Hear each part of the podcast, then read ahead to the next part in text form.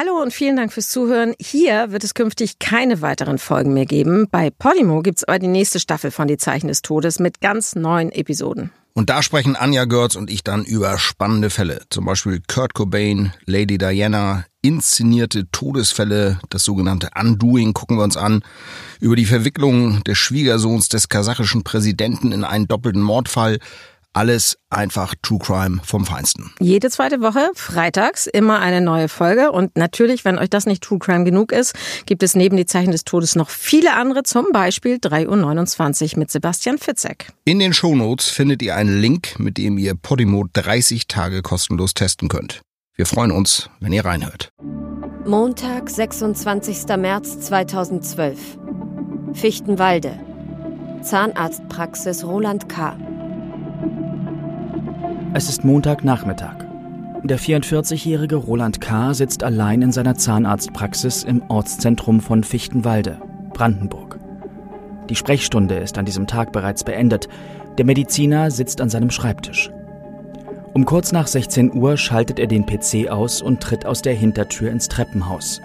Er will einen nahegelegenen Supermarkt aufsuchen, um noch Getränke und Hundefutter zu besorgen. Doch kaum hat Roland K. die Tür geöffnet, da bekommt er einen Schlag auf den Kopf. So wird er es jedenfalls später bei seiner polizeilichen Vernehmung zu Protokoll geben. Ein ihm unbekannter Mann drängt ihn in seine Praxis zurück. Ein zweiter Täter folgt ihnen. Der Zahnarzt kann sich nach dem heftigen Schlag nur mühsam auf den Beinen halten. Ihm ist schwarz vor Augen. Die Angreifer sind beide etwa 20 Jahre alt, tragen dunkle Kapuzenshirts und sehen ungepflegt aus. Ihre Zähne stehen schief doch genauer kann Roland K. die Angreifer später gegenüber der Polizei nicht beschreiben. Sie bedrohen ihn mit einer Art Gartenschere. Einer der beiden Täter klemmt den linken Zeigefinger des Mediziners zwischen die Schneiden der Schere und führt ihn so durch die Praxisräume. Sie verlangen Geld. Roland K. steht hinter dem Rezeptionstresen und zeigt ihnen die leere Barkasse. Auch den Tresor hat er für sie geöffnet, doch der ist gleichfalls leer. Er händigt ihnen den 50-Euro-Schein aus, den er zufällig in der Tasche hat, und ein paar alte Goldkronen. Sein linker Zeigefinger steckt weiterhin zwischen den Schneiden der Schere, deren Griffseite der eine Täter leicht zusammengedrückt hält. Mehr Geld habe er nicht da, beteuert der Zahnmediziner. Der Haupttäter wird wütend und schneidet ihm mit dem Gartenscheren-ähnlichen Gegenstand kurzerhand den Zeigefinger ab.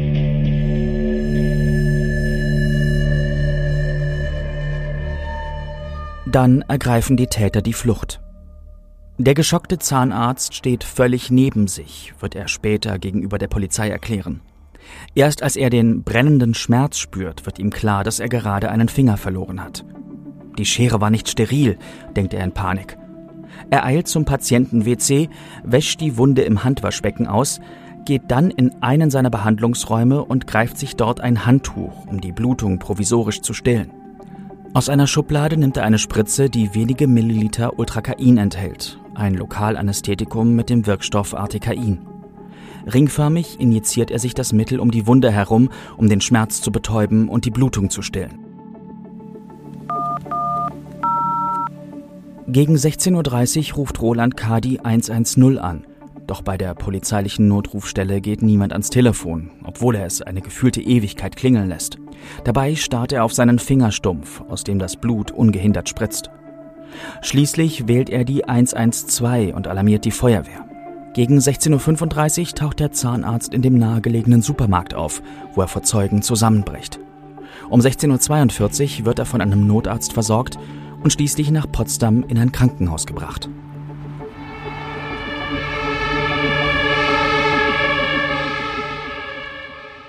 Doch schon rasch wundern sich die Ärzte. Es handelt sich um eine glatte Wunde, aus der es nur minimal blutet. Ziemlich ungewöhnlich für so eine schwere Verletzung. Kann sich die Geschichte tatsächlich so abgespielt haben? Eine Frage für einen Rechtsmediziner, wie Michael Zokos.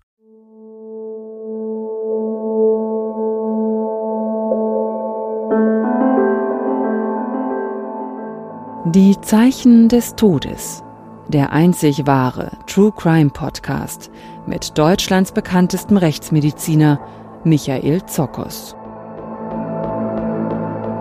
Und mit Philipp Eins aus dem Institut für Rechtsmedizin an der Charité Berlin. Mir gegenüber sitzt wie immer Michael Zockos. Schönen guten Tag, Herr Zockos. Guten Tag, Herr Eins. Herr Zockos, wir sprechen heute über Ihre Erzählung Ein schlimmer Finger. Und äh, ist eigentlich ein ganz passender Titel für den Fall. Steht in Ihrem Buch Die Zeichen des Todes. Und als ich das gelesen hatte, dachte ich, schrecklich. Ein Raubüberfall, bei dem zwei ja, Einbrecher sozusagen mit einer Gartenschere bewaffnet da reinkommen und ähm, an diesem Finger von dem Zahnarzt ihn da durch seine Praxis führen, klingt unfassbar brutal. Ja. Sie und Ihr Institut, Sie kamen ja erst später bei dem Fall sozusagen mit zum Zuge. Dennoch kennen Sie sich ganz gut aus mit dem ganzen Fall. Kommt sowas eigentlich häufiger vor? Raubüberfall mit Verstümmelung? Nein, sowas kommt überhaupt nicht häufig vor. Also wir sehen natürlich manchmal grausame Verstümmelungen. Das sind dann meistens Beziehungstaten. Das heißt also Täter und Opfer kennen sich gut, aber wie im Fall dieses Zahnarztes, dass offensichtlich Wildfremde die Praxis betreten und den Mann dann quasi zur Strafe verstümmeln, weil sie eigentlich nicht äh, mit der Beute zufrieden sind, sowas kennen wir überhaupt nicht. Und da schrillen natürlich dann auch schon bei allen Ermittlern die Alarmglocken. Dennoch hat die Polizei als erstes mal eine Großfahndung eingeleitet nach den Tätern. Gab es irgendeine Spur so am Anfang der ersten Stunden? Es gab überhaupt keine Spur auf die Täter, beziehungsweise es gab keine Hinweise auf mögliche Tatverdächtige. Auch das Amputat, der abgetrennte Zeigefinger der linken Hand, ist nie aufgefunden worden. Und das ist schon ungewöhnlich, wenn es eben überhaupt keine Zeugenbeobachtung gerade in so einer belebten Region auch am Nachmittag gibt, da wird man stutzig. Das war auch wieder so ein weiterer Punkt, der die Polizei so ein bisschen ins Grübeln gebracht hat. Der Finger war verschwunden, das hatten Sie ja gerade schon gesagt. Äh, dennoch war als erstes ja der Gedanke, diesen Finger, den braucht man möglichst schnell. Warum? Also der sollte auch wieder angenäht werden, ne? Genau, also innerhalb von acht bis zwölf Stunden können Sie tatsächlich abgetrennte Finger mit einer hohen Wahrscheinlichkeit, dass sie wieder anwachsen und auch wieder Funktion in die Glieder kommt, annähen. Das heißt, man hat jetzt hier acht bis zwölf Stunden Zeit. Hängt natürlich immer so ein bisschen von der Witterung ab und äh, von der Jahreszeit. Aber da muss man natürlich schnell sein. Und das kennen wir von Unfällen. Das kennen die Kollegen aus der Unfallchirurgie besonders, dass dann eben abgetrennte Glieder, Fingerkuppen, aber auch äh, Zehen unbedingt gekühlt, nicht zu stark gekühlt, aber eben mit dem Schwerverletzten in die Klinik kommen. Und das war natürlich jetzt hier auch die Hoffnung, dass man diesem Zahnarzt natürlich wieder die Funktionsfähigkeit seiner linken Hand ermöglichen kann. Aber der Finger blieb verschwunden. Ja, die beiden mutmaßlichen Täter, die sollen den Finger mitgenommen haben. Als Souvenir, Als Souvenir wie er das sowas, quasi ja. schilderte. Und er hat ja berichtet, sie hätten ihm den Finger abgetrennt und dann sei ihm erst klar geworden, dass sie mit seinem eigenen Finger vor seinem Gesicht wedelten und sagten, das ist so wort äh, sinngemäß, das ist unser Souvenir und dann damit abgehauen sind. Jetzt sagten Sie gerade mehrmals, äh, die Polizei war stutzig gab ja so tatsächlich immer mehr Punkte, über die die Polizisten gestolpert sind, als dann der Zahnarzt Roland K. ins Krankenhaus eingeliefert wurde. Was hat die Polizisten stutzig gemacht? Also erstmal ist es natürlich eine tatsächlich monströse Tat, deshalb wurde eben auch die Großfahndung eingeleitet. Und äh, jeder erfahrene Kriminalbeamte weiß, dass es eigentlich nichts gibt, was es nicht gibt. Insofern wurde erstmal natürlich nach Plan agiert wie man das eben in solchen Fällen macht, bei solchen wirklichen Schwerverbrechen. Aber noch während Roland K. die ersten Stunden im Krankenhaus war und die Ermittler sich die Zahnarztpraxis angesehen haben, kamen schon Zweifel auf. Und zwar aufgrund des Blutspurenbildes vor Ort. Die Menge des Blutes und auch das Blutspurenmuster passte nicht zu dem, was der Zahnarzt berichtet hat wo und in welcher Position ihm der Finger abgetrennt wurde. Er berichtete, er stand hinter dem Tresen seiner, im Eingangsbereich seiner Praxis auf einer Fußmatte. Vor dem Tresen stand einer der Täter, hielt seinen linken Zeigefinger in einem gartenscherenähnlichen Instrument eingeklemmt, um ihn quasi dazu zu nötigen, jetzt äh, seine Wertgegenstände und, und Bargeld rauszugeben. Dann hatte er aber nur 50 Euro und so ein paar alte äh, Gold-Inlays, die er den beiden geben konnte. Und daraufhin trennten sie den Finger ab. Und äh, Roland K., der Zahnarzt, berichtete, er hätte dabei seinen Zeigefinger erhoben, ausgestreckt gehalten. Das passt nun aber gar nicht zu dem Blutspurenmuster auf dieser Fußmatte, auf der er äh, gestanden haben will. Weil da einfach mehr Blut hätte austreten müssen, ja, oder? Denn wenn sie eben eine Arterie, und das war auch das Ergebnis der rechtsmedizinischen Untersuchung der Brandenburger Kollegen, dass da natürlich, wenn sie den Zeigefinger abtrennen oder überhaupt einen Finger, wird auch eine größere Fingerarterie durchtrennt. Und das führt sofort zu einer massiv spritzenden arteriellen Blutung. Und auf dieser Fußmatte, auf der er stand, zu dem Zeitpunkt der Fingerabtrennung, fanden sich aber lediglich Tropfspuren, die so wie eine Acht angeordnet waren. Und man würde erwarten, dass es über den ganzen Tresen gespritzt hätte, auch auf den Boden zu allen Seiten hin. Aber es gab eben nur einzelne Tropfspuren.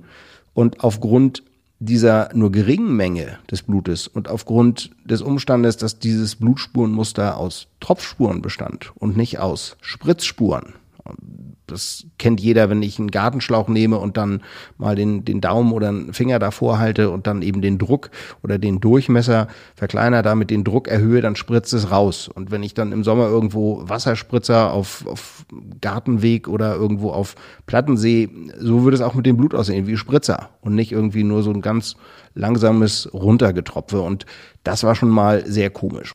Also das war erstmal schon ziemlich seltsam. Das heißt, diese, dieser ganze Vorfall mit der Gartenschere, das war zu dem Zeitpunkt erstmal fraglich, ob sie das wirklich so abgespielt haben kann. Und auch die Reaktion von Roland K., wie er sich selbst verarztet hat in der Praxis, war sehr ungewöhnlich. Und ich selbst als Mediziner würde das nie so machen. Wenn ich mir jetzt unfallmäßig einen Finger abtrenne, dann würde ich etwas raufdrücken, die Blutung stillen und würde sofort sehen, äh, dass ich in eine Klinik komme. Aber er war so beherrscht und äh, professionell, dass er dann tatsächlich sich ein Lokalanästhetikum, ähm, Ultrakain, äh, aus seiner Schublade genommen hat. Das ist ein äh, Betäubung, also ein Lokalanästhetikum, was lokal zu einer Betäubung führt und eben auch ein blutverengendes Medikament äh, als Inhaltsstoff hat und hat sich so ringförmig diesen Fingerstumpf umspritzt, unterspritzt. Also das ist schon extrem cool. Braucht man eine ruhige Hand. Braucht man eine ne? ruhige Hand. Das könnte ich mir vorstellen, das würde ich machen, wenn ich ganz allein auf einer einsamen Insel bin. Dann würde ich das machen. Oder vielleicht im Flugzeug äh, und noch äh, acht Stunden Transatlantikflug vor mir habe. Dann würde ich das vielleicht machen. Aber nicht, wenn ich in einer belebten Gegend äh, ins nächste größere Krankenhaus innerhalb weniger Minuten gelangen kann. Also das ist schon ungewöhnlich und hat natürlich auch schon Zweifel an dieser Gesamtversion erweckt. Also irgendwas mit Roland K. ist seltsam. Ich glaube, das, das können wir schon mal festhalten. Irgendwas stimmt da nicht, ja. Montag, 26. März 2012. Abends. Fichtenwalde. Zahnarztpraxis Roland K. Die Kriminaltechniker sind in der Zahnarztpraxis eingetroffen. Sie fotografieren sämtliche Blutspuren und asservieren Blutproben von der Fußmatte hinter dem Rezeptionstresen, vom Fußboden im Eingangsbereich, in der Patiententoilette und in weiteren Räumen. Auch an den Schuhen von Roland K., die er vor seinem Abtransport in die Klinik den Kriminaltechnikern aushändigen musste. Die Asservate sollen im Labor des Brandenburgischen Instituts für Rechtsmedizin toxikologisch untersucht werden Genauso wie eine Blutprobe, die Roland K. um 18.40 Uhr in der Klinik in Potsdam entnommen worden ist. Es besteht noch einiger Ermittlungsbedarf. Denn dass sich das Geschehen tatsächlich so zugetragen hat, wie von Roland K. geschildert, bezweifeln die erfahrenen Kriminalbeamten von Anfang an. Dienstag, 27. März 2012. Potsdam. Ernst von Bergmann Krankenhaus. Ihr Verdacht verhärtet sich am Tag darauf. Noch vom Krankenhausbett aus schreibt Roland K. eine E-Mail. Er veranlasst, dass von seinem Wohnhaus in Fichtenwalde per Fax eine Schadenanzeige verschickt wird. Der Adressat sein Sachbearbeiter bei dem Versicherungsunternehmen VGH mit Sitz in Wittenberg. Roland K. hat am 1. März 2012, also nicht einmal vier Wochen vor dem vorgeblichen Raubüberfall in Tateinheit mit schwerer vorsätzlicher Körperverletzung, eine Unfallversicherung abgeschlossen. Im Invaliditätsfall hat er Anspruch auf eine Prämie in Höhe von 600.000 Euro. Doch damit nicht genug. Sollte der Schaden durch einen Raubüberfall entstanden sein, muss die Versicherung zusätzlich 250.000 Euro berappen. Der Zahnarzt bittet um Überweisung auf sein Bankkonto. Ist der Mann also ein dreister Betrüger? Oder war es einfach nur ein glücklicher Zufall, dass er die Police gerade noch rechtzeitig vor dem Zuschnappen des Gartenscheren ähnlichen Schneidewerkzeugs abgeschlossen hat? Ja, Herr Zokos, Roland K. hat also erst kürzlich eine Unfallversicherung abgeschlossen für den Fall eines Raubüberfalls mit Invalidität. So, also genau der Fall, der eingetreten ist. Und als sich der äh, Sachbearbeiter der Versicherung an die Polizei wendet, muss sich Roland K. doch einige peinliche Fragen gefallen lassen von den Polizisten. Zudem finden die Ermittler heraus, dass Roland K. total verschuldet ist. Also da kommen jetzt doch einige Punkte zusammen, die einen wirklich ernsthaft Zweifel aufkommen lassen an dieser ganzen Version der Geschichte. Klingt immer mehr nach Versicherungsbetrug, würde ich sagen. Ja, also die zeitliche Komponente ist schon ungewöhnlich. Nicht? Sie versichern sich vier Wochen, nicht mal ganz vier Wochen, knapp vier Wochen vor einem Raubüberfall gegen eine Invalidität mit einer Summe von 600.000 Euro und sichern genau diese Konstellation Raubüberfall nochmal mit extra 250.000 ab. Das, das ist ja schon 850.000 850.000 Euro. Das ist ja schon hellseherisch fast, dass genau das nun kurze Zeit später eintritt. Roland K. hat daraufhin gesagt, äh, sein Vater hätte ihm dazu geraten, das zu machen, damit er und seine Familie abgesichert sind. Er sei ja auch Reiter und seine Frau hätte mal einen Reitunfall gehabt und das hätte ihm vor Augen geführt, äh, wie gefährlich dieses Hobby ist. Da kann man einerseits sagen, das ist ein sehr vorausschauender, gut planender äh, Familienvater und Ehemann, aber man wundert sich schon, dass das genau vier Wochen vorher passiert und dann genau in dieser speziell versicherten Konstellation. 850.000 Euro, ähm, ist das überhaupt ein guter Deal für einen Zahnarzt? Ich meine, er ist ja danach, kann vielleicht noch arbeiten, aber zumindest wird es dann ein bisschen schwerer, oder? Ohne Zeigefinger. Also ich halte das für keinen guten Deal. Das sind äh, 850.000 Euro, wenn man sich mal das durchschnittliche Einkommen von Zahnärzten anguckt. Das ist nach wie vor nicht schlecht. Da bleiben im Jahr schon mal 100.000 oder mehr Euro über. Das heißt, wenn ich dann auch das noch versteuere, äh, aber ein relativ junger Mann noch bin, wie Roland K., dann kann ich eigentlich in den nächsten 10, 15 Berufsjahren, äh, wenn ich mich ranhalte, einiges mehr verdienen als diese Summe.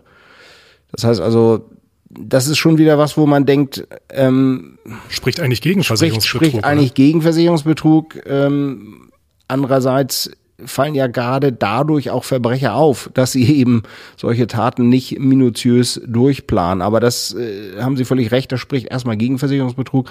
Warum sollte jemand, ich sage das mal ganz platt, so blöd sein, sich selbst zu verstümmeln für eine Summe, die er durch ehrliche Arbeit in seinem Geschäft, dem ging es ja nicht schlecht, dass die Praxis florierte ja, äh, eigentlich in, innerhalb von einem Jahrzehnt äh, ranholen kann. Gibt es denn sonst noch was, was gegen Versicherungsbetrug sprechen würde?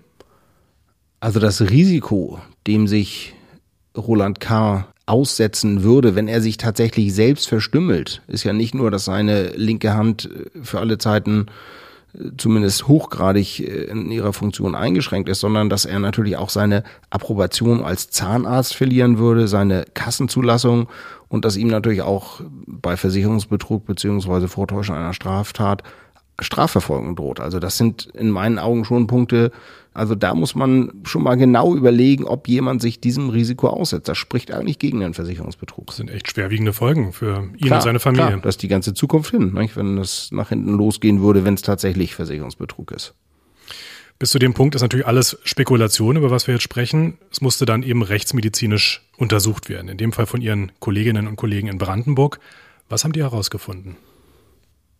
Die haben einmal nochmal durch die äh, Sichtung der Krankenunterlagen festgestellt, äh, fürs Gutachten, dass eben eine großkalibrige Arterie durchtrennt wurde. Das heißt also auch äh, das nochmal bestätigt, was die Polizei schon von Anfang an vermutet hat, dass nämlich die Menge Blut, die sich in der Praxis fand und insbesondere an dem Ereignisort, wo der Finger eben abgetrennt worden sein soll, nicht ausreichte, um dieses ganze Geschehen zu erklären. Das heißt, dann, einfach viel mehr Blut überall in der Praxis, an der viel Tapete, mehr Blut, viel mehr Blut, im Boden und überall. überall und auch auf seinem Weg äh, von diesem Ort, wo ihm der Finger abgetrennt wurde, bis dahin, wo er sich dann selbst erst versorgt hat, diese Spritze äh, mit dem Ultrakain gesetzt hat. Das war zu wenig. Und die haben dann etwas sehr Schlaues gemacht. Die haben nämlich die Fußmatte, auf der er nach eigener Einlassung stand, als ihm der Finger abgetrennt wurde, auf der sich eben diese Blutstropfen so in einer Achterformation fanden, äh, ins Institut bringen lassen und haben nicht nur nochmal das Blutspurenmuster analysiert, sondern auch das Blut selbst. Die Analyse des Blutspurenmusters hat eben ergeben, dass es sich um Tropfspuren handelt. Der Arm muss in einer Höhe von 60 bis 80 Zentimeter senkrecht heruntergehangen haben. Das kann man tatsächlich feststellen. Blutspurenanalyse ist einfach etwas, was auf physikalischen Gesetzmäßigkeiten beruht. Mal ein Beispiel, wenn Blutstropfen senkrecht herunterfällt, ist das so ein kreisrundes Blutspurenmuster.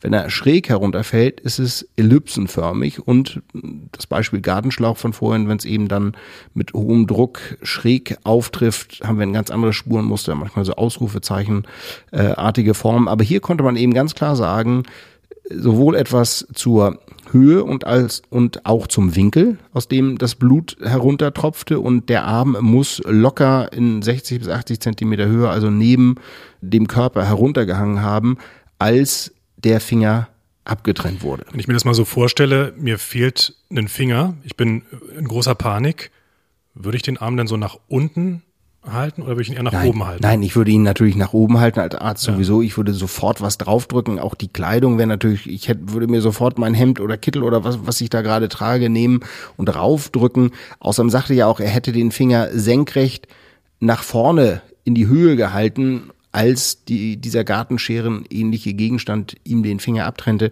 Das haute also vorn und hinten nicht hin. Aber die Kollegen in Brandenburg haben etwas noch sehr viel Besseres gemacht. Die haben nämlich das Blut auf dieser Fußmatte analysiert.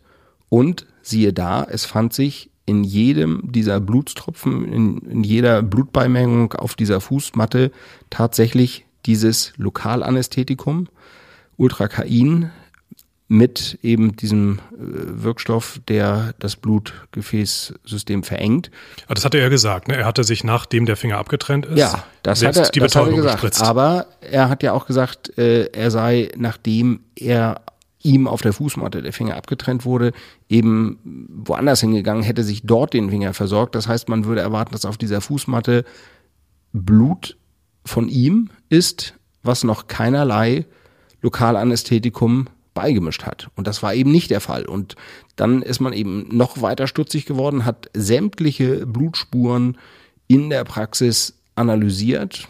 Also zwar jetzt nicht die Gesamtmenge, aber stichprobenartig an allen unterschiedlichen Orten, wo sich Blutstropfen fanden und hat überall festgestellt, in diesem Blut war bereits das Medikament, dieses Ultrakain, dieses Lokalanästhetikum drin. Das heißt, er muss sich das schon vorher gespritzt haben? Ja. Das ist die einzige Erklärung, denn wenn er es erst später gespritzt hätte, müsste es irgendwo Blut geben ohne diesen Medikamentenwirkstoff und das war nicht der Fall. Das heißt, es gibt nur eine einzige Erklärung.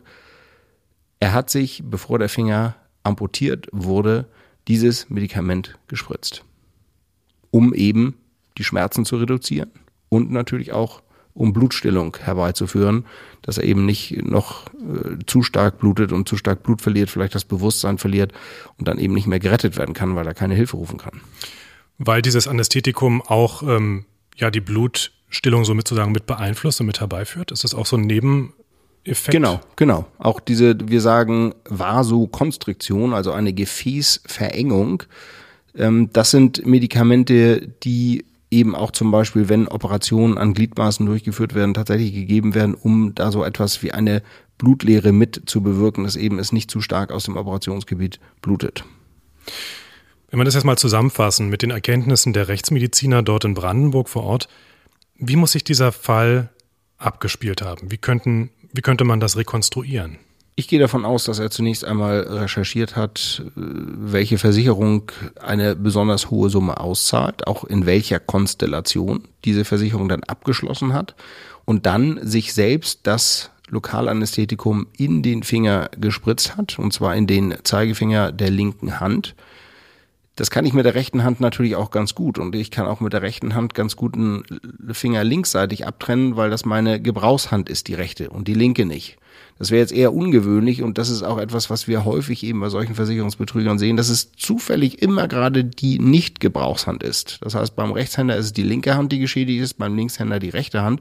Und das war auch bei Roland Caso der Fall. Er war Rechtshänder und die linke Hand wurde eben verstümmelt. So, er wird sich dieses Lokalanästhetikum gespritzt haben, dann wird er mit einem sehr scharfen Gegenstand, ich kann Ihnen jetzt nicht sagen, was das war, vielleicht ein nagelneuer Seitenschneider, oh. vielleicht auch äh, eine unheimlich scharfe Messerklinge, schon etwas mit, mit Gewicht. Das ist ja alles nicht gefunden worden, das mutmaßliche Tatwerkzeug, genauso wie dieser angebliche Gartenscheren ähnliche Gegenstand, den die beiden Täter mit sich äh, rumgeschleppt haben und ihn damit bedroht haben, auch nicht gefunden wurde. Äh, das ist jetzt einfach nur meine Überlegung, äh, wie ich es machen würde. Ich würde mir dieses Lokalanästhetikum spritzen, würde dann eben mit einem stabilen ja, Seitenschneider, den ich vorher auch noch entsprechend desinfiziere, äh, das Fingerglied abtrennen, würde dann äh, den Finger verschwinden lassen, wie auch immer, und dann eben die Rettung rufen. Und das hat er ja auch gemacht, dann die 110 gewählt, da ist er dann irgendwie nicht durchgekommen oder nicht rangekommen, dann hat er die 112 gerufen. Und dann ist er aber direkt noch raus und äh, relativ prominent theatralisch zusammengebrochen, also auch von Zeugen noch gesehen worden, wie er dann zusammenfiel. Also das war schon ganz gut geplant, aber der entscheidende Punkt in meinen Augen ist eben diese Medikamentenkonzentration in seinem Blut. Und das ist ihm ja auch später dann in der Gerichtsverhandlung nochmal eben entsprechend äh, zum Verhängnis geworden.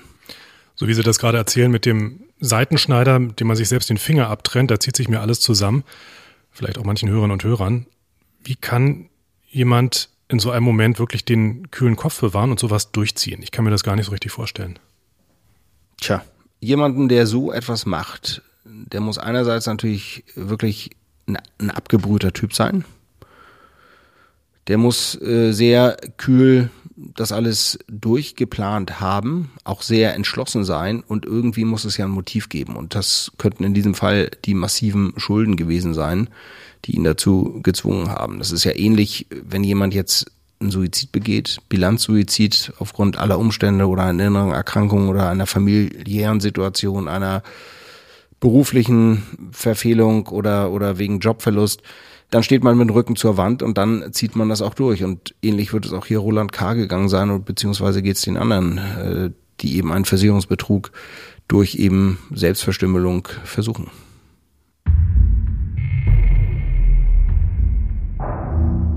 Sommer 2013. Amtsgericht Potsdam. Nach Abschluss der Ermittlungen hat die Staatsanwaltschaft Potsdam schließlich Anklage gegen Roland K. erhoben. Der Vorwurf Vortäuschen einer Straftat und versuchter Betrug an der Versicherungsgesellschaft. Der Prozess vor dem Amtsgericht Potsdam findet mehr als ein Jahr nach dem angeblichen Überfall statt. Die beiden Verteidigerinnen des Angeklagten haben einen namhaften forensischen Toxikologen als Sachverständigen gewonnen. Professor P. aus Berlin ist ein in Fachkreisen hoch angesehener Wissenschaftler. Er ist zwar seit mittlerweile zehn Jahren emeritiert, aber immer noch als Gastwissenschaftler am Institut für Rechtsmedizin an der Berliner Charité tätig. Sein Gutachten soll die Version untermauern, an der Roland K. nach wie vor festhält. Zum Zeitpunkt der Abtrennung seines Fingers habe sich in seinem Blut kein Artizain befunden. Die Spritze mit dem blut- und schmerzstillenden Kombiwirkstoff Ultrazain habe er sich erst nach der Amputation verabreicht. Herr Zockers, ein Mitarbeiter Ihres Instituts war dann als Sachverständiger im Amtsgericht Potsdam geladen. Da kamen Sie dann sozusagen auch mit ins Spiel. Wie war seine Analyse des Falls? Hat er das Gutachten unterstützt oder hat er auch nochmal neue Zweifel an diesem Gutachten, das ja Versicherungsbetrug unterstellt hat, hat er nochmal neue Zweifel daran gefunden? Also eigentlich ist er gekommen, um Zweifel zu streuen an der Auffassung der Staatsanwaltschaft und der Polizei, dass nämlich Roland K. sich diese Verletzung selbst zugefügt hätte. Ähm, der Kollege ist versierter Toxikologe, hat dann noch einmal sein Gutachten basierend auf den Befunden der Brandenburger Befunde dargestellt aber am Ende des Tages kam genau dasselbe raus. Er ist dann nochmal ein bisschen spezieller eingestiegen, nämlich über die Metabolite, über die Stoffwechselzwischenprodukte im Medikamentenabbau, aber auch deren Konzentration konnte die Annahme oder die in der Anklageschrift formulierte These der Staatsanwaltschaft, dass es sich eben um einen versuchten Versicherungsbetrug und um die Vortäuschung einer Straftat handelte, nicht erschüttern. Die beiden Verteidigerinnen des Zahnarztes haben versucht, Zweifel zu streuen in die Polizeiarbeit oder was die Polizeiarbeit anbelangt. Sie haben gesagt, die Spuren wären nicht ausreichend dokumentiert worden. Es wären nicht alle Blutspuren asserviert worden um eben zu sagen, da war viel mehr Blut vor Ort. Deshalb, und ihr habt aber nur ein paar Tropfen fotografiert und ihr habt eben auch nur ein paar Tropfen asserviert und deshalb war da eben auch das Medikament drin, aber es ist nicht alles dokumentiert worden. Aber das konnte von dem Leiter der kriminalpolizeilichen Ermittlungen vor Gericht vollständig und glaubhaft ausgeräumt werden, dass eben alles fotografiert wurde und auch von allen Bereichen Blutproben genommen wurden. Dann haben die Verteidigerinnen noch argumentiert, äh, dass der Zahnarzt natürlich ganz anders agiert hätte, wenn er das fingiert hätte, dieses Verbrechen, wenn er das vorgetäuscht hätte, denn er hätte als Zahnarzt natürlich gewusst, dass dieses Lokalanästhetikum sich natürlich in allen Blutspuren befinden würde. Aber dem ist das Gericht nicht gefolgt, weil eben auch Richter genau wissen, dass Menschen, die Straftaten begehen, sich eben nicht gegen alle Eventualitäten absichern und möglicherweise auch gar nicht so weit vorausdenken, was da alles kriminaltechnisch kommen kann. Und das ist auch schon tatsächlich die hohe Kunst der Kriminaltechnik, muss man sagen, dass man sagt, wir nehmen uns jetzt diese Fußmatte und die analysieren wir mal, was in den Blutspuren drin ist. Man könnte ja auch sagen, gut, wir gucken uns nur das Blutverteilungsmuster an oder wir gucken mal, ob das wirklich das Blut ist vom Zahnarzt, die DNA, aber das dann toxikologisch zu untersuchen, das ist schon fast äh, Europa League, ne? was so Rechtsmedizin anbelangt. Das ist schon sehr gut und da können sie natürlich mit so einer platten Verteidigungsstrategie kommen, aber das glaubt kein erfahrener Richter oder eine erfahrene Richterin. Wie war denn unterm Strich das Urteil gegen Roland K.? Roland K. ist zu einer einjährigen Haftstrafe, die zur Bewährung ausgesetzt wurde, verurteilt worden. Man kann also sagen, dass dieser Versicherungsbetrug, den Roland K. da versucht hatte, kräftig nach hinten losgegangen ist. Sind solche Versicherungsbetrugsfälle eigentlich häufig? Also wirklich, dass sich jemand, dass jemand so weit geht und sich selbst Schaden zufügt, Finger amputiert, Hand amputiert, Fuß, was auch immer man sich alles vorstellen kann. Äh, Gibt es das öfter? Also in meiner Praxis ist das bisher nur sehr selten vorgekommen. Ich weiß aber, dass es in den 90er Jahren eine Versicherung gab, die eine sogenannte Gliedertaxe zugrunde gelegt hat, die allein bei Verlust eines einzelnen Fingers einer Hand schon eine hundertprozentige Invalidität angenommen hat. Das weiß ich, weil ich damals in Hamburg gearbeitet habe und mein damaliger Chef, Professor Klaus Püschel, für viele Versicherungen gerade bei solchen Fällen von Verletzungen von Ärzten als Gutachter aufgetreten ist und auch sehr spannende Rekonstruktionen gemacht hat. Er hat auch viele Fachaufsätze darüber geschrieben, auch ein ganzes Buch. Und was damals auffiel, ist, nachdem es diese Versicherung gab, die teilweise eine Million Mark ausbezahlt hat, bei eben Verlust eines einzelnen Fingers oder nur eines Endgliedes, nämlich eine vollständige Invalidität zugrunde gelegt hat, dass es da unheimlich viele Fälle gab von Ärzten und Chirurgen, die sich dann beim äh, Holzhacken aus Versehen den Finger abgetrennt haben dann äh, beim Jagen aus Versehen sich in die Hand geschossen haben. Ein anderer Fall, wo sich jemand mit dem Keilriemen zwei Finger abgetrennt haben will, als er in seinen Motor kontrollieren wollte, der komische Geräusche machte. Dann gab es auch so eine irre Konstellation, dass mehrere Ärzte behaupteten, sie wären mit ihrem Hund Gassi gegangen mit so einer langen ausziehbaren Leine und dann hätte sich die Leine um den Finger gewickelt, der Hund sei losgerannt, dann sei der Finger abgetrennt worden. Und da erinnere ich mich noch ganz genau, dass mein Kollege Dr. Lars Österhelwig, der mich dann aus Hamburg auch hier nach Berlin begleitet hat, von Professor Püschel mit 20 Mark losgeschickt wurde äh, zum Schlachthof, dass er mal 20 Schweineschwänze holt, weil Schweineschwänze eben von der Menge des Unterhautfettgewebes, vom Hautmantel und von den Knochen sehr vergleichbar sind mit Fingern. Und dann hat Püschel da im Keller Versuche gemacht mit diesen Hundeleinen, wie viel Zug und Kraft man aufbringen muss, um so einen Schweineschwanz einmal in der Mitte durchzutrennen. Also da gibt's Das heißt, der, Schweine, der Schweineschwanz, der war sozusagen Das war der Finger. Finger. Das war der Finger. Also das, da gab's interessante Experimente in fast allen Fällen hat die Versicherung, die übrigens dann auch sofort diese Police wieder vom Markt genommen hat, äh, nach kurzer Zeit hat die Versicherung nicht gezahlt. Also mir ist da nicht ein wirklicher Fall bekannt, wo Püschel nicht nachweisen konnte, dass es sich eben tatsächlich um Versicherungsbetrug handelte. Das heißt, viele Fälle sind gar nicht aufgeflogen. Ich denke, dass da eine hohe Dunkelziffer ist, dass man erst jetzt genauer hinguckt. Deshalb gibt es auch weniger Fälle. Wir haben kaum mit solchen Fällen zu tun. Da gibt es natürlich jetzt auch äh, ja Gestaltwandel, Zeitenwandel, dass dann eher Gifte jetzt auch benutzt werden, um, um chronische Krankheiten zu induzieren. Da kann man natürlich viel machen. Ähm, Gerade als Mediziner ist man da natürlich sehr versiert, aber jedenfalls diese plumpen Fingeramputationen, die sehen wir eigentlich so gut wie gar nicht mehr. Also ich kann nur hoffen, dass Sie im Sektionssaal nicht mal auf den Gedanken gekommen sind, sich mal kurz mit dem Skalpell irgendwie Finger abzutrennen. Ich glaube, auch mit dem Skalpell würde ich gar nicht so gut durchkommen. Da müsste ich schon wirklich äh, sauber den Hautmantel äh, wegpräparieren. Dann müsste ich sehen, dass ich die Gelenkkapsel öffne und dann in die Bänder reingehen. Aber das möchte man ja nicht, nicht? also Sie hatten wenigstens das Vorwissen, das wahrscheinlich gut zu machen, aber.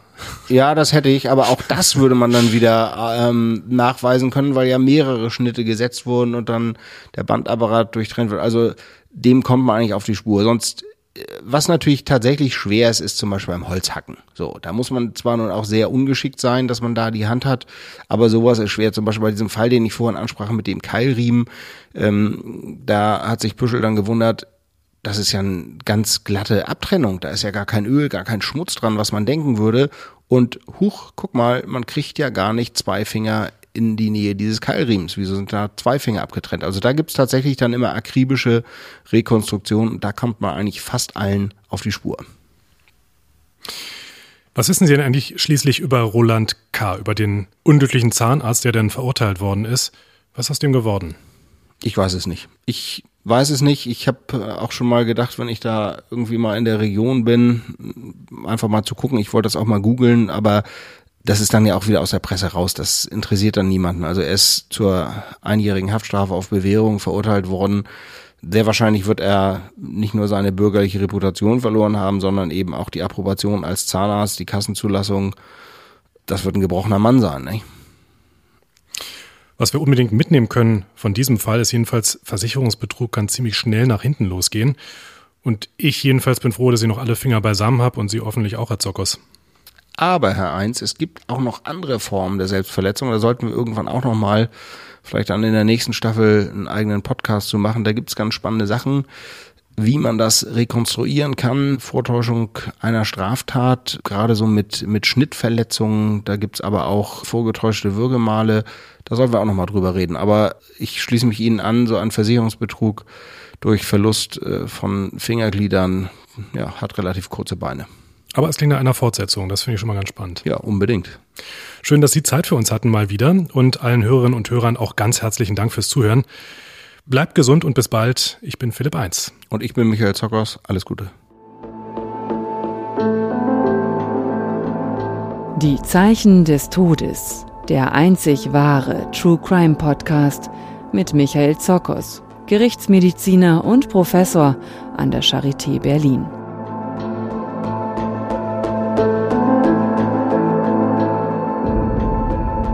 Weitere Infos zum Podcast gibt es unter www.zockers.de. Moderation, Skript und Produktion Philipp 1. Sprecher Monika Oschek, Marian Funk. Redaktion Bettina Hallstrick im Auftrag von Drömer Knauer. Michael Zockers ist auch Autor zahlreicher True Crime Thriller. Mit Zerrissen ist jetzt der vierte Teil der Reihe rund um den Rechtsmediziner Fred Abel erschienen. Eine Story, die auf echten Fällen aus dem Sektionssaal von Michael Zockers basiert.